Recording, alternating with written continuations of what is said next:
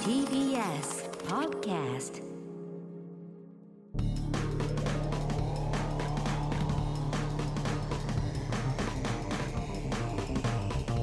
方の決意どうもエレックミックやついですえ、コミック今立ちです。片入仁です。えー TBS ラジオで毎週土曜1時から2時までやっておりますエレカタの決日、えーそれのポッドキャストになっております、はい。うん。えーその放送の方ではね、えーキングオブコントに決勝に行く企画をやってるんですけども、おー8組目9組目ということで、ね二組組来るとはびっね。くりしました。ユッテびっくりしィたユッティとカモ。モメンタルの牧雄が来てくれましたすごいですよね。とうとうマキオに関しては優勝してますからね。キングオブコントね。経験者なんですからね。 2013優勝してますから。すごいよ。これにてもう来週でというかあー今週ですねそうだ。今週の放送でそうだねえー全部出揃十う人目。十組目。はい本当に十組目十組いったねい。ったね。行きましたすごい。いや、二組来るとはいえ、にしたってもうちょっと時間も少なくなってきましたから。うんやついフェスですからうね。ん。十九二十。本命来ちゃうんじゃない本命。あ本命って誰。誰？ーはいその本命って誰ですか本命って決まってないでしょ、そもそも。いや本命ですよ本命。はい本命って誰ですか？本命って誰、誰だ。たたん太た郎。たた太郎。ん来た。たんたたたんいやあいつは本命じゃないだろう。そう。はい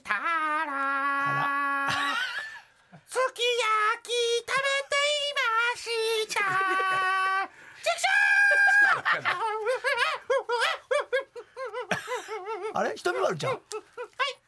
いやいやいや戻っちゃった。ひとみまるちゃんでしょはい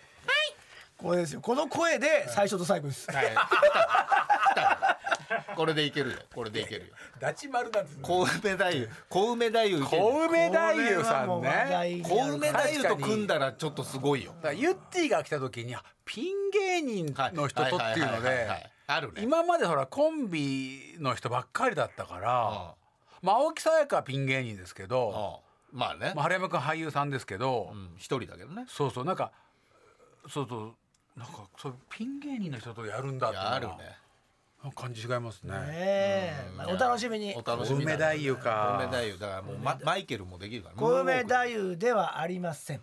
え小梅太夫で盛り上がっちゃったんだけど。本命かなっつって。なんで本命で小梅だよ。 小梅太夫ではあります組みたいっつってたもんね。大学時代。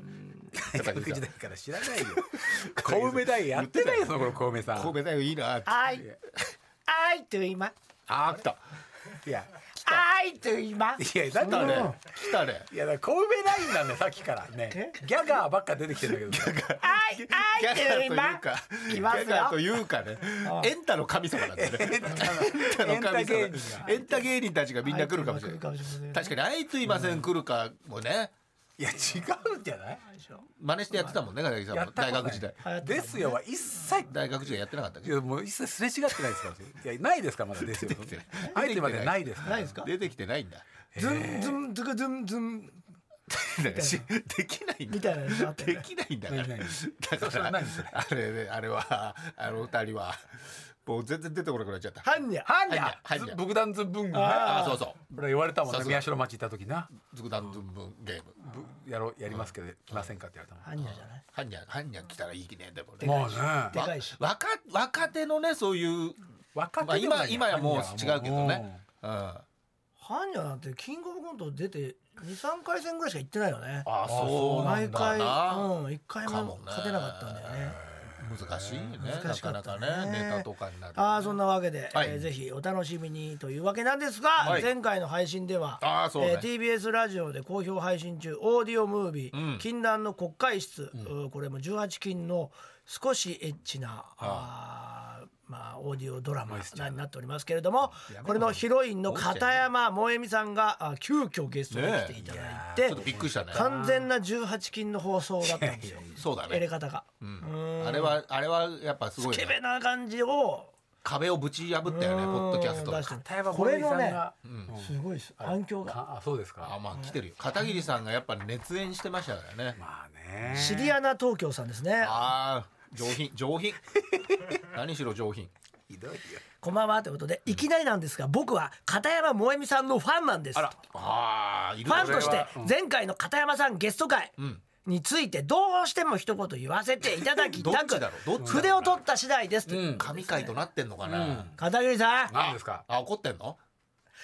とうございましあーたよかったやっぱりねよかった。片山さんとの絡み素晴らしかったです、あ片桐さんのしつこい攻めに対し困惑し苦笑いし諦め最後は少し覚悟する片山さん覚悟ねキュートで最すご高いでし女優の覚たやっぱそこまでを読み自読分みは解くね。確実に片山さんに嫌われていっているのにとことん彼女を追い詰 め未開の魅力を引き出してくれた片桐さん超一級の変態の仕事感服いたしましたいやいや確かにそんなか下半身が見えてなくてよかった片ね。桐さんに片桐片山萌美ファンとして一つ情報そうです彼女が主演を務める「芙美子の足」という映画であ片山さんは大胆な濡れ場を披露しています中でもでんでんさんでかしらょでんでんさんに足もたれてたもん足ゆ足の指舐をめられたりね舐められるシーンではそうそうそうそう片桐さんの大好物のペチャペチャを映像で見ることができますあぜベンひジのペチャペチャねご覧ください興奮ゆえ長文失礼いたしましたっていうことでございます綺ね麗なとこ明るい明るいですね知らなく東京だから上流芙美子の上流階級の出じゃないかなやっぱしこの人貴族だろうね貴族だろうね知り合いやのっ東ぱ京しシリアな東京ってやっぱもう上品だもん思考上品だよね芙美子の足をそうめちゃくちゃ見てずベロベーロっと何か何かしらをこすってる映画見えるもんね知り合いの東 貴族だね京貴族だよ貴族あー上流階級だえー、こんなそういうのねやってるるんだねこういう作品にも出てんだねそうそうけ検索したら出てきました芙美子の足は文子の足ははい秘密喋るみたいな喋り方してましたやっぱねつけなんてかなる舞とこうい台う挨のなんだよね拶みたいなのもでしかしてもう見たんですかもしか見しててないですただ片山さんのなんか足のなんかコロナ、コロナ始まってたのかもしれないけど、直接足を舐めるわけいかないから片山さんの足型みたいのをでんでんさんが持ってましたねああその時そうの舞台挨拶みたいな舞台挨拶ねこれは間違いないだろうと思いましたやっぱそうですねでもそれも作ったらいいじゃん自分であ今度会う時にまでにね、そうでしょう萌えみの足萌えみの足って言っちゃったらそのまんまじゃない肩取らしてくれませんかっつって舐めたいんですけどね本物舐めたいんですけど舐めれないんで作らせてもらったんですけどこれ舐めてんですよ 最初にね そうでしょそうでしょいいじゃない言えない絶対惹かれないよよ絶対引かれないよだよねバカ芸術家だなって思うよそうなだアーティストだもんだって確かにそっやちぱにうまそうくい振うり,、ね振り込めればな本物本当は舐めたいんですけどね本物舐めたいんですけどあの舐めれないん軽でねいんだよな作ったやつを舐めてるんですよベラベラベラベラ舐めてるんですよ私あのこれ絶対惹かれないよ引かれるよ絶対ってバカいやいやいけると思うけどないけないですいやでもどうだったですかやっぱそのちょっと自分でも聞きましたいや聞いてない聞いてないあ聞けれないですかそこは聞けないですよあれはあれも聞けないですよではやっぱちょっと恥ずかしいですね 恥ずかしいですあーねなるほいやどねむちゃくちゃ恥ずかしかったですよ本人の前であまあ目の前ですからねうんはいでもでもだんだんなんか興奮してる感じでしたけどねだんだん興奮してきたんですよね見つめ合ってましたもんねそうだだからあれはねスイッチ向こうが入れてくれまあしのたからだから芙美子の足に対抗して片桐の勃起もやっぱ取らなきゃいけないんじゃないですか片桐のボッキは片桐のボッキじゃな片桐のチンコ片桐のチンコってなんだねよ片桐のチンコって映画を撮らなきゃいけないですよねバカか上品なそう上です品じゃない自分で自分のチンコをペロペロ裏口ああいいですねお前もうちょっと18オッケーね18オッケー自分で舐めてる分にはね絶対引かれないよ聞かれるよ佐々木かそれやめろその殿下の宝刀抜くなもんお前 NHK で放送できるできるわけねえだろ片桐のチンコってアートだから違う違うチンコじゃない片桐のチンコななどういうこと言い方じゃない言い方言い方言い方で分からない片チ桐ンのチンコじゃないわかんないからそしたらわかんないから文字で書いたらどうすんのかチンコチンコじゃないからだからチいやンコって NHK ダメですからねまあそうなんですねそれをなんとか言い方変えてね文子の足にしてるわけですからじゃあこちらのコーナー行きましょう 無視すんじゃね俺のランキングはいえー、何でもいいんで俺のランキングです、はいですね送ってえよもら自うコーナー分の身ねの回りの勝手なランキングですねはいね送ってもらうコーナー、はいね一応ね久しぶりなんじゃないですかこういうこれはねちゃんとポッドキャストできるのが、ねああそうか先週がねちょっとゲ先週スト会がそのゲストがその前もベロベロ会なかっただからねその前もなんかああの残ったんですよあフロー君とかがそうだあーオーディション会でしたね2週空いちゃったねで混乱会だったんで乱会やっとあの平常運転、はいはいはいねえー、ケツビネームりんちゃんですね、俺がばあちゃんの遺品整理をしていてびっくりしたことランキングあーそういうのあんだね気づきが3位娘の手帳うんばあちゃんの部屋から娘かっこ私のね母、そうだねえーの高校の頃の手帳が出てきたおお面白いえどうやら手帳を盗み見てそのまま返すのを忘れてしまったらしい どうしようもないなーいやそうなのかなそれを見つけた母はう恥ずかしいよねなんでこんなとこにあんのそうだよとな機嫌が悪くなっていたあでもなくしたことも忘れてたんじゃない、うんんそうでしょ第2位糸終わりなのか糸ばあちゃんは裁縫を仕事にしていたので家にミシン部屋があってうんそこに大量のミシン糸が眠っていたあその数400個はあ何これ地獄多すぎるお菓子の箱にぎっしり入っていていいじゃないうん中には糸くずも大量に入っていたうん面倒だったけどお金になりそうだったので一個一個確かめてまとめてメルカリで売ったおおそうだえよね L 型のリスナーの皆さん「糸スペースまとめ売り」で検索してください売れてなまいだんだ買えますまだ買えんのね第1位日記うんばあちゃんの日記あが見ー面つかった白いじゃん、うん私は読まなかったが母が読んだらしいうん10年以上つけていた日記は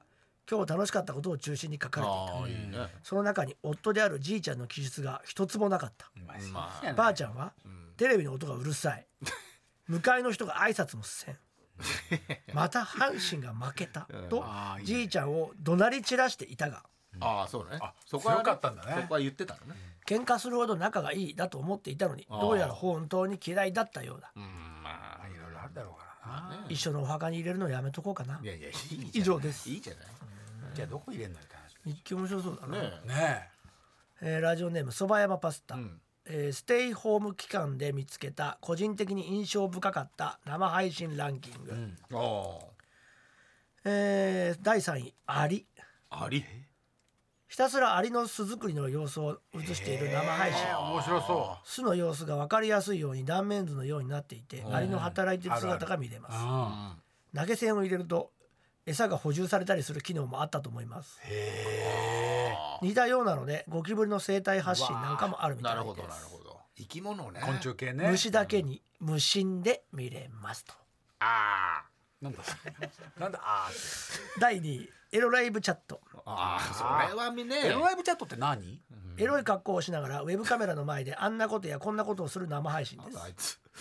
イギリスに住むむ友人からんこれ知り合いの女性なんだぜえと教えてもらったのやらがしい知ったきっかけでうんその彼女はコロナで職を失ってこういった配信だけで生計を立てているとのことでした説明投げ銭が入ると股に仕込んでいるバイブが動き出し「まるまる麺ありがとう」とか「まるまるさんありがとう」と顔をあからめながら言うのはものすごくセクシーでしたへえでも海外だからねそうだ日本だとダメだよね第1あ位いや日本もあるでしょ結婚式なかなか家族や友達を集めて結婚式ができない昨今リモートで配信しながら結婚式をしている人が少なくないと思いますですが私が見たのは結婚式場に定点カメラがある生配信ここの配信は会場で式を挙げるカップルがいないとただたただ単に無人の式ずーっと見れん場だの映像が垂れ流しいないのだかけなです個人情報ねえ大丈夫かな実際に式を挙げている様子をリアルタイムで見れた時は嬉しくて、うんどこの誰か分かんないけど、ん結婚おめでとうと思いました、まあね幸せな気持ちになるよね確かにねだから渋谷のライブカメラみたいなもんだよね昨年のやついフェス投げ銭少なかったと言ってましたが、投げ銭機能で楽しめる演出があったらいっぱいあるだとー思っておなりるますほどよねあ今年は投げ銭があるために片桐さんのあらたあらかじめよう、えー装着したバイブがバカかよ金額に応じて何秒間か起動するっていうのはどうですかうん他にも出演前の舞台袖定点カメラ、垂れ流しとかも見てみたい、オンラインやついフェス楽しみにしてます確かに確かにこういうのもいいかもねいいかもねそう投げ銭ね投げ銭されることに低周波が片桐さんにね流れると俺なんだよ今度中とかコにント中とか何百円ありがとうございますありがとうございますあーってなんで俺なんだよああペロペロペロペあーロペ確かロに確かに足持ってるからもうそう作ってるからね足舐めてれば大丈夫ですよ いや明日ね電気流せばいいじゃん足に明日食べ電気るをコントとかないですからねなんだ よバカ野郎いやでもなんか配信で最近見たので面白かったのなんかこう買ってきたさ、ん伊勢エビとかオマールエビを飼育するってやつがあ食べないんだ食べないでちょっとあ面白いなと思ったよ海水入れて海水入れてブクブクみたいにやってそうやってくっていういろんな人がやってて結構そういうのも流行ってんだなと思ってヤシガニとかさ、んその何でも食うんだってあまあそうだろうね雑食毒みたといなかも食っちゃうからあーだから本当にそのまま食うと死ぬんだって死ぬ可能性があるんだって危ないね食ってるものによってはそうなるほあど、ね、ヤシガニ、うんまあヤシガニ食べちゃいけないもん持っねてこれないからね、うん沖縄からねヤシガニでもね食べ食べる出すとこあるよねあそう沖縄であ沖縄の方かねでっかいよねでっかい怖えうん、夜歩いてくんだようんな太郎挟まれてたもんな危ねえな泣いてたうんうんうん次行ってみようまあ次じゃないか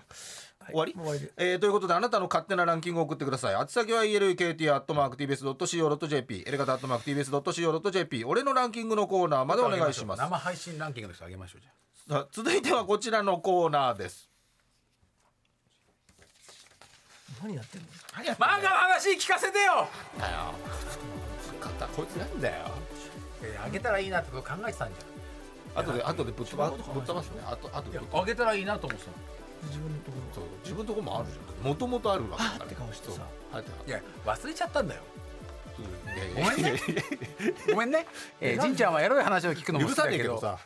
ね漫画の話を聞くのも大好 き一切許さないけど皆さんおすすめの漫画や いろいろな漫画やる謎解の話などを送ってもらうコーナーです、えーいっぱい忘来れてちゃまったすんだよよって何の説明もない来てますよ忘れちゃったんだよってなんだってえー 理由がないんだよケツビネーム旧姓佐々木なんだよ許さねえっつってんだよ許さないってよ許さないってだって読むよ許さないってよ許さないとどうなんのいやいや謝れよごめんっつったんじゃねえだのから許さねえっつってんだよ何なんだよ謝れよっつって謝って許さないっつって終わんねえじゃねえかバカもう一回言ってみたらいいじゃんごめんね許さねえっつってんだよ許してくんねえんだよななんでなんで忘れたのえなんで忘れただからうんステッカーあげあげあげたいなって言おうと思ってたのさっきいやいやだだからそれかぶってたし俺がその宛先読んでるところも急に入ってきたし、思い出したのようんだからとりあえずさ謝れっつってんのごめんねだから許さねえっつってんでなんだよ謝れって言うんじゃない許さないんだからどうせ許さないって言いたいんだもんだって、えー、ケツビネーム旧姓佐々木エレカタの皆さんこんばんは、はえー私が私が今回ご紹介したいのが謝れよごめんなさいの許さねえよ読み間違えることある初見なんだから一銭にもなんねえよお前の謝りなんて一斉になる謝りってなんだよ早く読めよ読もうとしてるじゃん、えー、今回は読むんじゃねえよなんでだよ謝れよごめん許さねえよ進まない進まない読ましてね今日コーナーの週なんだから、まあねえコーナーをやる週ですって言ったじゃん最初コーナーかって言ったよ圧迫されてるからずっと圧迫面接なのずっと謝れよごめん許さねえよなあも う丁寧に謝ったらちゃんと許してくれごるめんね許さねえよ 一回うんっつったじゃねえかよ、うん、えーケツビネーム旧姓佐々木さんです、はいエレカタの皆さんこんばんはごめんね佐 今回私が紹介したいのが、富樫義弘さんの一作悠々白書ですえー、有名な作品じゃない読んでるよ超不良の主人読んだよ公浦飯祐介が子供を助けて一度死んでしまうところから始まる、言わずと知れたジャンプ黄金時代の代表作 ですうん序盤の方が逆に出てこねえもんな実はこの悠々白書はあが連載終了した後に、作者である富樫先生自身がああ同人誌を発行されていたことをご存知でしょうかなんか聞いたことありま知すねらないけど土橋先生がいっぱいそういうの書いてるっていうのそうはそう話は聞いたことあるその同人誌のタイトルがはあ「ヨシリンでポン」富樫先生が突如コミケに現れ、自身の漫画の同人誌を限定500部ですすげえ無料で配布しあ無料会場は大パニックになったそとそうりだゃそうだよああえ私も同人誌そのものを入手してはいないのですああが聞いた話によるーあと聞いた話実は「悠々白書」の世界はドラマで、浦飯祐介をはじめとする登場人物は役者の方々が演じていたものという漫画が収録されていたりへえなぜ連載を終了したのかという思いを綴っていたりという一冊だったとかちなみに鞍馬役の役者と雪菜役の、えー比叡の妹ね雪菜役の役者さんが、兄弟という設定まであったそうですまあまあねそういうなんねで鞍馬と雪菜が兄弟まあだからなんかそういう同人誌そっかどっちの妹かとにしてるんだそういうよことか、当時はインターネットも普及していなかった時代にもかかわらずこの同人誌の存在は一気にファンの間で話題になってオークションで高値で取引がなされていたとかはあえそれを聞きたいよねねどう見たい、まあ内容を聞きたいよねそうなんだよれなあったということよりまあもこの人は持ってないでも500部だからねだから本物じゃないけどもうコピーが出るそうかだよらねねネットとかで持ってる人出してくれないかなでもそれコピーっぽいけど1万ぐらいするねある今見たけど終わったさ終わり方もすごい変だもんねそうね幽遊白書って最後ねうんあのどうやって終わるんだっけいや唐突にみなんかみんなでまた戦ってさ全力そうだよでみんな戦おうって地獄全部負けて天下地獄同会みたいなうん全部負けムてクなロんとかかもねその友達の親父の友達だったやつが優勝してでもう一回戦うぜみたいな感じでそうだよね、ブツってだからそのブツってな試突合然し終なわかったんだよねそうそあのトーナメントトグロが出てきたトーナメントみたいな戦いをするかと思ったらしなかったんだよね、う、うん、そうなんなんかかまあなんかやめたかったなんかパスターンパとかねッと終わなんかこう気持ちよい感じじゃなかったよねでハンターハンターだったからね、それ終わりがなんで終わったか書いてあるんでしょまあ書いてあんのかねそのね通常現れたんだからそれ見たかったなコミケにねすごいまあよでまあすごいねうん持ってる人はすごいねねえでも、残ってんだよ500部500部は少ないよなまあ心眼がわかんねえからな元知らねえからそっか、えー続きましてラジオネームガンジス川、えー僕がおすすめしたい漫画は桂愛理先生の「絡み盛り」という電子書籍で発売されているアダルトコミック作品です来ました、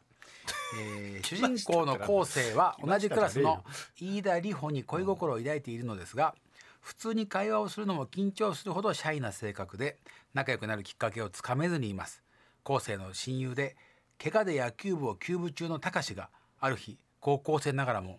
オナホをゲットし昴生に貸してやると話しているところを飯田の親友である新山智乃に聞か聞かれてしまい オナホを見せないと野球部の先輩にチクるぞと恫喝され昴生飯田新山の3人で放課後高志のオナホを見に行くことになってしまいます。 なんだこれたかしは3人にオナホを見せた後さっさと帰れというのですがここで新山はたかしにオナホを使っているところを見せてと頼んできますこんな人前でチンコなんか立つかと断るたかしなのですが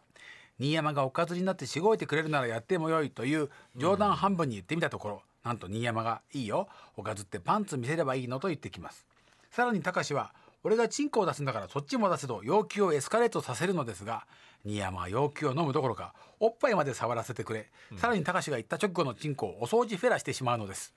これにより理性を完全に失ったこれなんだこれこれあらすじをガンガン書いてるんですこけれど何が何がちょっと違うのかなうんこれにより理性を完全に失った高橋とラ新山ストが変わるのかはなその場で初体験をしてしまいます、その様子を昴生と飯田は眺めているのですがその後高橋は飯田と昴生は新山とそれぞれエロいことを始めていきます、この男女関係がよくわかんない飯田飯田は好きな人なのね昴、生は飯田のことが好きなのですが親友の高橋と飯田が目の前でやってるのを見ながら新山とエロい行為に及んでしまいます恋愛をすっ飛ばして行われた衝撃の初体験を経て4人はさらに体をかん体の関係を重ねていくので終始エロいシーンが満載なのですがまあエロ漫画だ新山と高志が初体験になだれ込んでいくシーンが特におすすめでおそらく片桐さんのチームを固く真っ赤にしてしまうと思います。そしてめちゃくちゃエロい上にストーリー的にもしっかりしておりどこがだよアダルトコミックから青年向けに性描写をマイルドにした恋愛漫画としてリメイクされるほど評価の高い作品でへ電子書籍で全5巻あるんですがえ長いな完結した際にはニューヨークの屋敷さんがツイッターで「ロスってこういうことか最高でした」とつぶやくほどの名作ですは衝撃のラストは何とも言えない気持ちになりスーパー賢者タイムに突入すると思いますもしまだ見ていないようでしたらぜひ読んでみることをお勧めしたいですと、いだからそういうスケベな漫画かと思ったら、はい意外にストーリーがしかも桂愛理先生はアダルトコミックにありがちなペンネームだけペンネームだけ女性の名前というわけではなく正真正銘の女性で本人のつぶやきから吉岡里帆にの美人と噂がされるほどの人なのですって女性のエロま漫画あですまあね、なるほどねびっくりしちゃったストーリーのまあ、でも片桐さんがよくやるやつそうですね、えー待ってましたっつってたけどねえー続きまして、えーこれは、えーシェフネームあ東野シェフまかり通出る、たシェフネーム、ザ・シェフネームねえーエレカタの皆さんこんばんは、えー以前の配信で片桐さんが「処女のおしっこでできたお風呂に入りたい」と言っていたのでうん言ってたねいや入りたいなんて言ってない実現可能かどうか調べてみましたひでえないやそういう話があって真の始皇帝の話よえまずお風呂の浴槽にたまる水の量は大体200リットル女の子一人がするおしっこの量を1回150ミリリットルとして計算すると約1300人分普通のお風呂で1300人分かさすがに1300人の女の子が語りきり家を訪れて 浴槽におしっこだけして帰るのは現実ではないですよね自分の名前も言えなくなっちゃうそうだよそこで処女をメスの像に置き換えてあー量がね、うん多いからメスの像ね、えー置き換えて計算し直してみました、メスの像はおしっこの1回の量が 7リットルなのでなんとすげえな約30頭で済みますいやいやいやたったの30頭いやでまもだ1300人の女の人に比べたらね比べればねさらに象はうんこをした時にあおしっこをした時にうんこも1 2キロするの一緒に出ちゃうねいうんこも1.2キロするので あおしっこが浴槽に溜まる頃にはうんこ30キロのおまけ付き汚ねえあいやこれな漫画の話じゃねねえじゃねえかこれぜひギリチャンネル全えどこが漫画の話なんだよ実現して関係ねえじゃんうんこの話聞かせてよのコーナーになっちゃったよもう始皇帝がやってたんでしょこいれや始皇帝がやってたってことで始し皇ょ帝は人間でやってるからでも1300人どころじゃないでしょだって200リットルのどころのお風呂じゃないでしょ始皇帝が入ってたお風呂はまあなんとなく絵とかだとね不老不死を夢見てましたからねああまあ全然でもキングダムのさ主人公ってそう考えたらさあの性がさそんなことになると思わないよまあねでも一台で滅んじゃったからねまあでも片桐さんそんなにやりたいっていうやりたくないいです嫌いです嫌いなのおしっこなんか嫌いですやろうとしてそうたやろうとししたでしょ違うだすすごいなと思う夢だってだってだからこそ調べてくれたでしょじゃあ夢じゃ漫な画いの話でもねえしそうし、そうだしそうかそれで入っちゃったえキングダムにそんな描写あったない今後あるかもしれないけどね天下統一してからせ凍ったタオルで自分の自分のチンコ叩いてるあると思う100巻超えたあたりでもう多分全部倒すでしょだから片桐さんが言うべきだよ40代とかだったんだっけ統一すんのってなんとかさキングダム芸人に呼ばれた時それ言ってよ言えねえよなんであそこ予描写されてないんですかねつってまだですよそれねよりおしっこのお風呂に入ってたじゃないです それは始皇か帝になってからだもんまだ始皇帝じゃないもんだってあのシーンはどういうこまとだで真の大王でしかないから、凍った凍ったタオルでなんでチンコ叩かないんですかねつってね、まだどこの国も滅んでないからねあー転んだ後書くんですかねそうでしょうねきっとねそこが楽しみですよね物語のピックかなあいつ何言ってんだよあいつだけマジでどっか行ってほしい全然キングダムの話しないじゃないですかゆくゆくはそこまで行くんだろうなと思ってますいやということで、えーおすすめの漫画や、あなたが出会った漫画の謎解を教えてください漫画ですからね新しいでもなかったからね elekt アットマーク TBS ドット CO ドット JP、映画アットマーク TBS ドット CO ドット JP、漫画の話聞かせてよのコーナーまでお願いします。さあ続いてはこちらのコーナーです。私一回死んだのかもしれません日常生活で巻き起こる不思議な体験談を募集しています、これもう来るよねいやねえ書くの大変っていうか書けないもんね経験ないからね経験談だからね嘘っぽくなっしちゃうかもねち本当にこれにだけ送ってくる人なんだよねそうなんだよねやっぱそういう体質なのか、常連さんいますけどねね記憶してるっていうことなんですポね。ッドキャストネーム、はいはい。あライダーライダーマン太郎ですねあなんでさっきは「おお」ってー、すごいですね。ライダーマン太郎うん。あライダーマン太郎かライダーマン太郎あだからもうウルトラマンともうライダー。はい結構年齢上の人かもしれないですねああそういうこともあるライね。ダーマンっつってんだもんえー先日不思議な体験をしたのでメールを送りますということではいはい先日だもん最近だよ最近のこと。私は東京で学芸員をしていましたがおお美術館のうん4月から福岡に移住しましたおお福岡はとてもいいところなんですが、決備が放送圏外ああすいませんね。ねなんとか言っ現て在るラジコで聞いていますがはい。 3月時点では福岡で決備の話をする友達はできないかもなまあまあ。うんと思いながら引っ越しの準備をしていいまるすはいると思うんですけねどねちょっと広めて東京での最後の1週間ん私は毎日同じ夢を見ましたあらえー、1週間、それは綺麗な女の子の顔の絵をうん油絵の具でうん、描く夢です、なるほど書いてるんだ学ね芸員さんですから書ねき終えた日がちょうど引っ越し当日でしたあ徐々に出つながってんだうん続きものの夢だうん福岡ではバス通勤をしており近所の進学校の制服を着た通学中の学生を見かけますうんその中の一人に後ろ姿しか見たことがない女の子がいましたほ彼女はうんバスの運転手に向かってう、うん「ありがとうございました」うとんお辞儀をしていてうんいい子だね感心してしまいましたうんある日彼女が私の目の前の座席に座りましたうん数分後に彼女は高齢者の方に席を譲りうん私の真横に立ちましたうん顔を覗くのも失礼だと思いいつも通りにしていると、うん私の足の上に彼女のスマホがうんうん落ちてきなまるしほどた、うんうん落としちゃったね慌ててスマホを拾い上げ、うん彼女に手渡す時うん彼女の顔が夢の中の絵の女の子とそっくりだと気がつきました、ええもうさらに持ち上げた表紙に点灯した彼女のスマホの画面にはうんもうエレカタの決備のポッドキャストの再生画面が映っていたんです、ええ恥ずかしい誰かだよいや自 分で言うな思わず 私はおう「エレカタ!」ああすごといつぶやいていました、おこの出来事をきっかけに、うん彼女と話してみるとうんなんと彼女は高校1年生うん若いお父さんがエレカタと同世代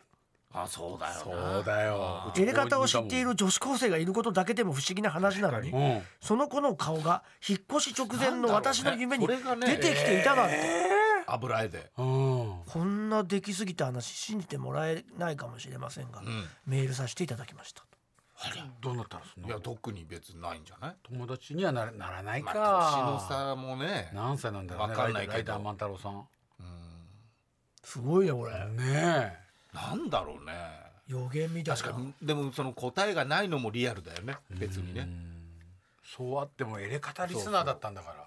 らね綺麗な女の子だなっていううん夢一週間見てんだよ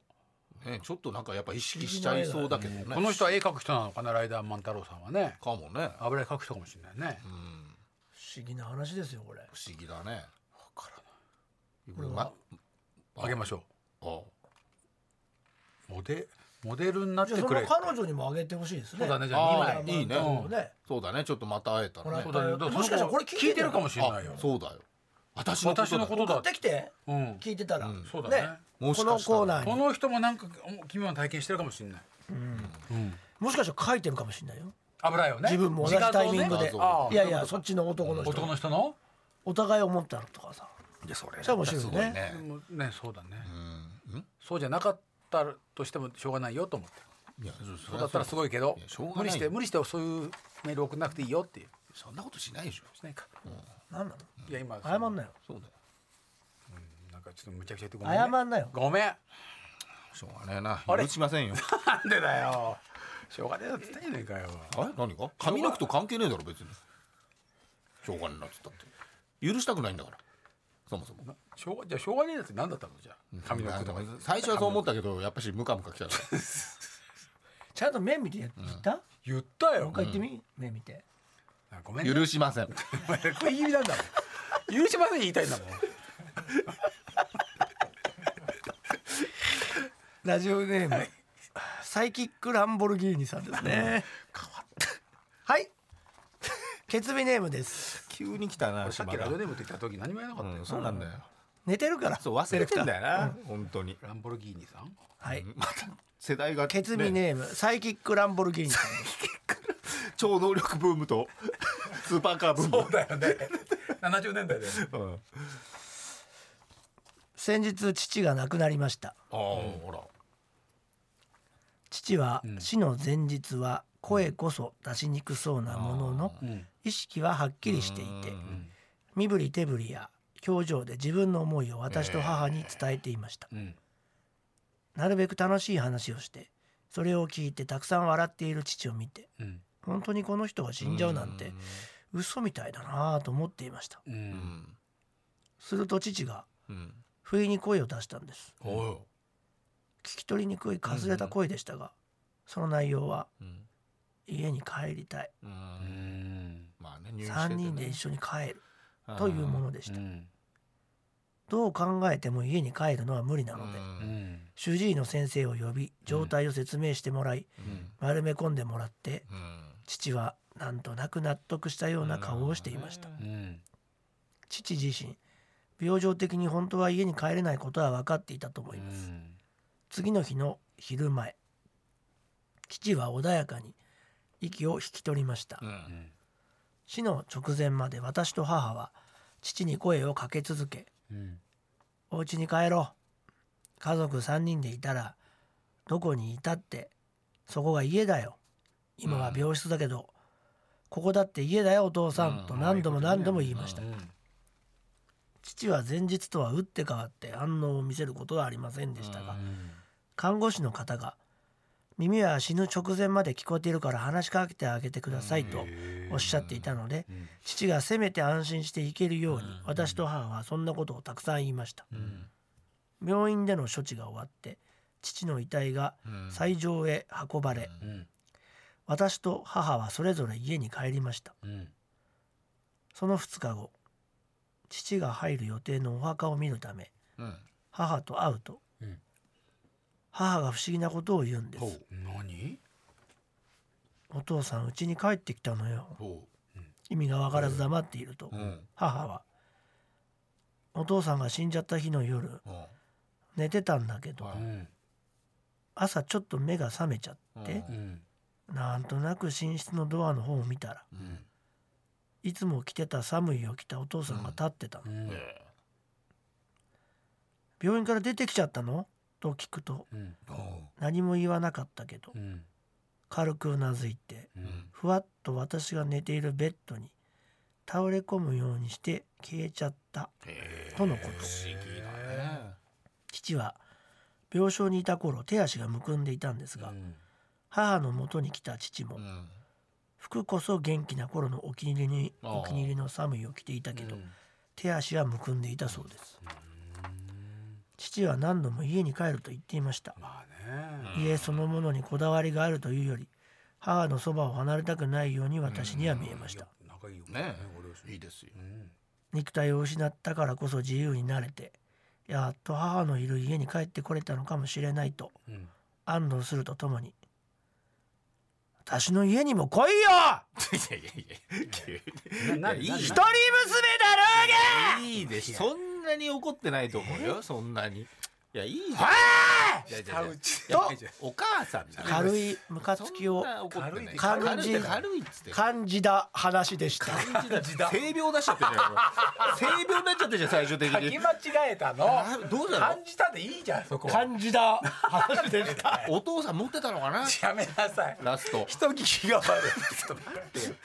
何が最近クランボルギーって私も言ってたのに女の子だったんだよ私も言ってたのになんで来ないんだよいやだまあ早め にね起きれなかったのかなこの後来るかもしれないね性病科は行った方がいいですよねと感じた話でしただからやっぱ感じが出ちゃってるからなんでだやよっぱ放置するのは女性も良素く敵ないなっていう話かだらったのにさ、うんはい性病なんて言ってないの言っちゃってるじゃんだって感じた話だって打ち間違いですだって最終的感にじな話でしたって何でなんか性痛が病ゆの痛がゆいあなー感じた話でしたあーいやそれは直した方がいい話でしたってなんだよじゃ軟膏でいけるあのか感なじだの話でしたじゃ今ないはの軟膏でもいけるの知らない市販のもので知らないけうどされちゃったのかなやめなさいよなんで行おった方が父さんがいいか行った方がいいよねいやだとしたら、ね、病院にはねお父さんが性病として現れちゃそっうたそうやめなさいなんでお父さんが性病で最終的だにったらお母さんの元しおか現れ母たさんの元にはそうそうそう体が来たそけうどそう娘のところには性病として現れた性病としてやめな感じた打ち間違いだっつってんじゃんなんで最後にそんなことになっちゃったかな違うかわいそうにかわいいやお前かわいそうですいやかわいそうだよ最近クランボルギー一人娘だもんお前たちの解釈が悪すぎるんだよで感じたになっちゃった感じた話でしたって言ってるから 違ういね感じた話ででしたもお父さんだからその性まあ病まあ治さないでねや直した方がいいよお前何絶言って対んだよめちゃくちゃ悪そ化のす性るよ病お父さんって何言ってんだよ危ないんじゃないそういうコーナーじゃないかそら、の性ね、病お父さんだかなんら治さないかでやめてよいだからそういうなんかそういう時に不思議な話があ感るじんだのねっねて痒くなった時にお父さん思い出すいやまあいや感じただとしたらね直した方がいいですよお父さんってさ話しおかけたらいい父さんではないですその性病性に病に話しかけちゃダメです性病にお父さんって言ったらもうダメおで父すうんさよだか直してくださいらまあ性病の先生にもねちょっとお父さんが出ちゃったんですけどっいやて いやわかんないですけどそれは言い方なんかなん てねでもこれを隠語ですか直したらま隠たまた来るかもねね来るよねだってお父さんが死んじゃったってこ語そとれだはもん再発です性病だけだからお母さんに行感く知か根治してなかっただけですそれはね今度のお父さん感じたかどっちに行くなんかっだおてね父さん感じたのバカ 人聞き悪い話しやがって最後にそんなこと書くか ら違うんだっていや感書いいや書いてるんじだから感じた話でしたを私感じたかもしれませんですよねカタカナカタカナでしょそこだけ私感じたかもしれませんのメールはここじゃないよそれそこだけかカタカナだったでしょ感じ病院たの先生が喋る番組に言えよ それていうか病院行けよネットで調べろやっぱそうなっちゃうほら片桐さん結局は病院行けって言ってんだからいやだってこのメールに感対じしたてじゃないんだから泣けるねうん泣けるいやいやなかな強いよ急にそうまでしてやっぱり娘のところに行きたかったんだないや違うじゃん思いが強いいやでもあの激怒りしたところからちょっとおかしかったんですけど、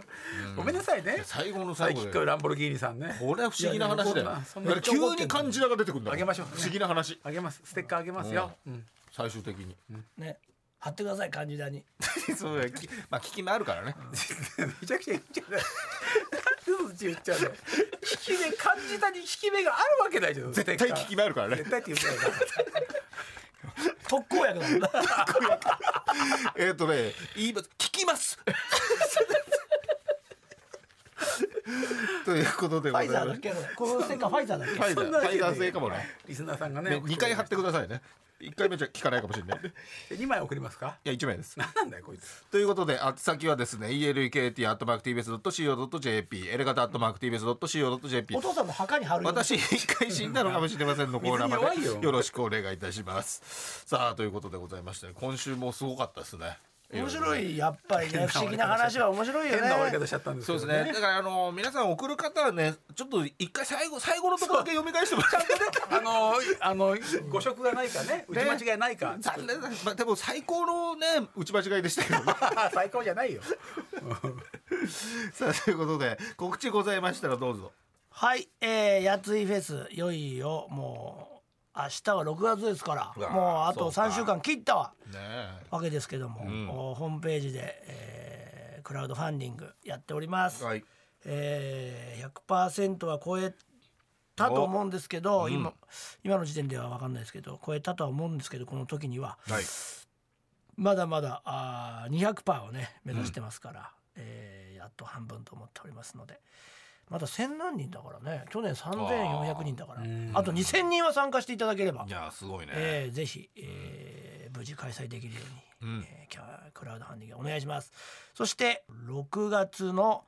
おーシティチルクラブ、これ TBS ラジオでやっている毎週月曜から金曜27時から29時の音楽をかける番組なんですけど、これの毎週金曜担当になりまして、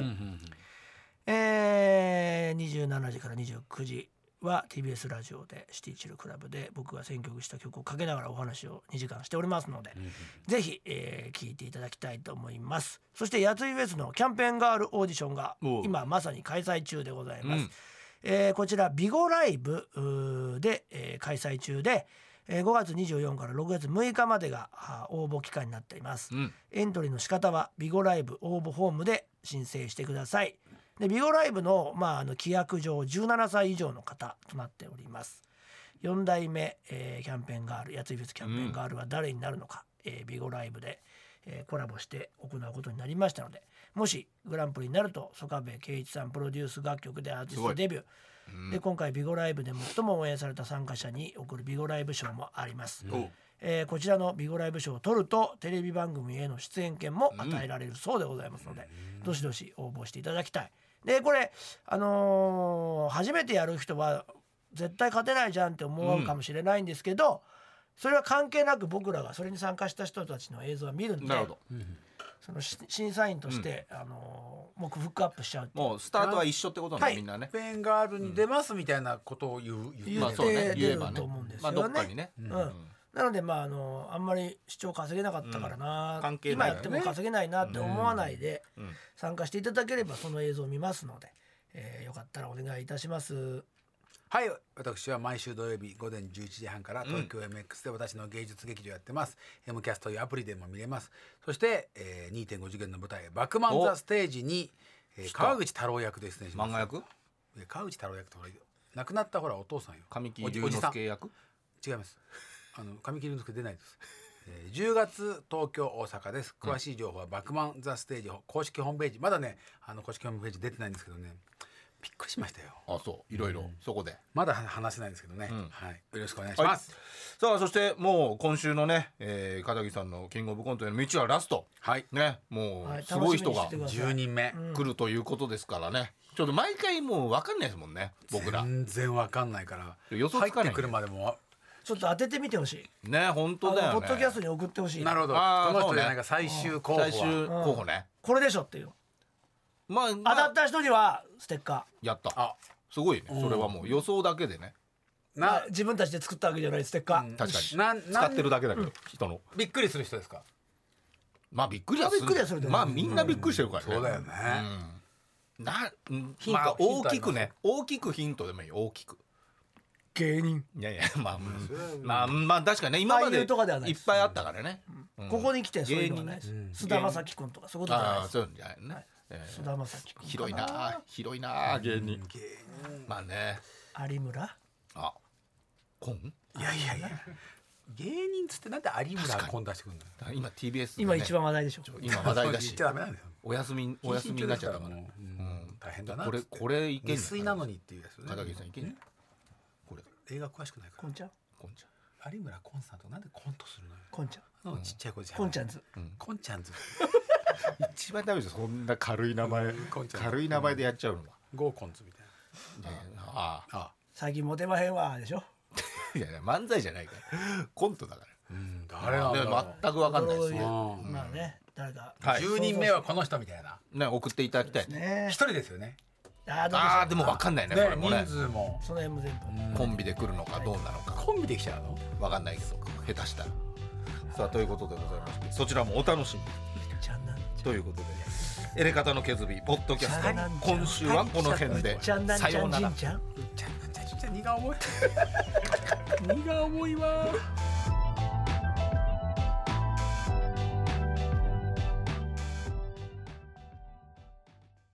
ねえねえモトブルって知ってる